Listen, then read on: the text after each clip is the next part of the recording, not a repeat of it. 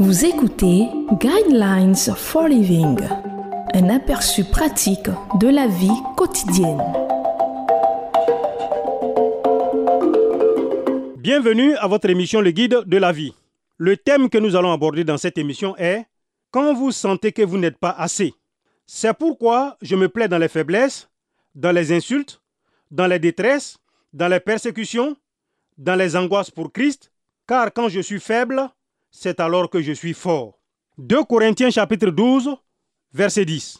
Je ne suis tout simplement pas à la hauteur pour faire ce travail. Si vous n'y aviez jamais pensé, vous êtes probablement l'exception, car presque tout le monde regarde à la hauteur de la montagne à gravir ou la profondeur de l'abîme à traverser et dit ⁇ Pas moi ⁇ Je ne suis tout simplement pas capable. Pourquoi certaines personnes réussissent-elles et d'autres abandonnent-elles avant même d'essayer d'accomplir quelque chose? Il y a un dicton en anglais qui dit Ce que vous ne savez pas ne peut pas vous faire le mal. Tout le monde peut se cacher derrière le bouclier de ne pas être à la hauteur. Prenons l'exemple de Moïse, appelé par Dieu à l'âge de 80 ans, à un moment où la plupart des hommes recherchent un endroit confortable près du feu. Bien sûr, il a dit à Dieu pourquoi il était incompétent. Il était vieux, il ne s'exprimait pas très bien et il n'était certainement pas habitué à parler aux autorités. Certes, Dieu aurait pu trouver quelqu'un de plus qualifié, mais il a choisi un homme qui devait entièrement dépendre de lui. Dieu prépare ceux qui sont appelés, mais il appelle rarement ceux qui sont préparés. Pourquoi Dieu passe-t-il au-dessus de l'individu qui est plus qualifié, qui a de meilleures connexions familiales, qui est plus intelligent, qui a une meilleure éducation, et qu'il choisisse celui qui apparemment est incompétent?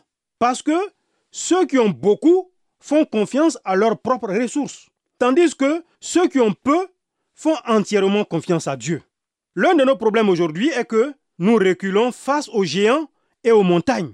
Comme dans l'histoire de la Bible, le petit garçon David s'est battu contre le géant Goliath alors qu'il était adolescent et était incompétent, mais valorisé par Dieu qui lui a dit ce qu'il devait faire. David était plus que compétent. Alors voici le problème. Qu'est-ce que Dieu veut que vous fassiez? Son but pour vous reflète votre appel et votre appel est la clé de la réussite. Est-ce que parfois Dieu appelle quelqu'un à se tromper? En général, non. Bien que Dieu utilise nos échecs pour nous montrer clairement où nous sommes passés à côté de sa volonté et de son dessein, et les utilise pour nous aider à accomplir ce qu'il désire pour nous. Prenez le temps d'étudier la vie de ceux qui ont combattu pour Dieu dans l'Ancien Testament, et vous verrez que, dans l'ensemble, ils n'étaient pas vraiment compétents par leur propre force. Le plus important, c'est ce que Jésus a dit.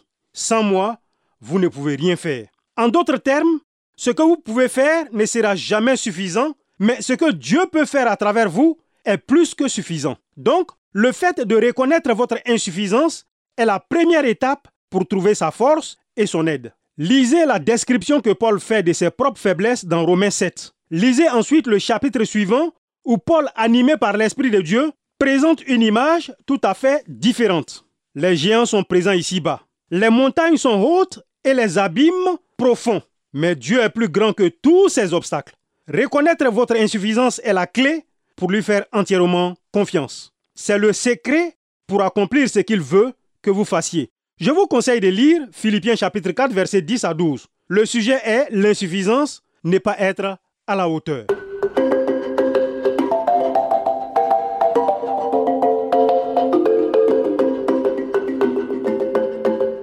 De suivre Guidelines for Living.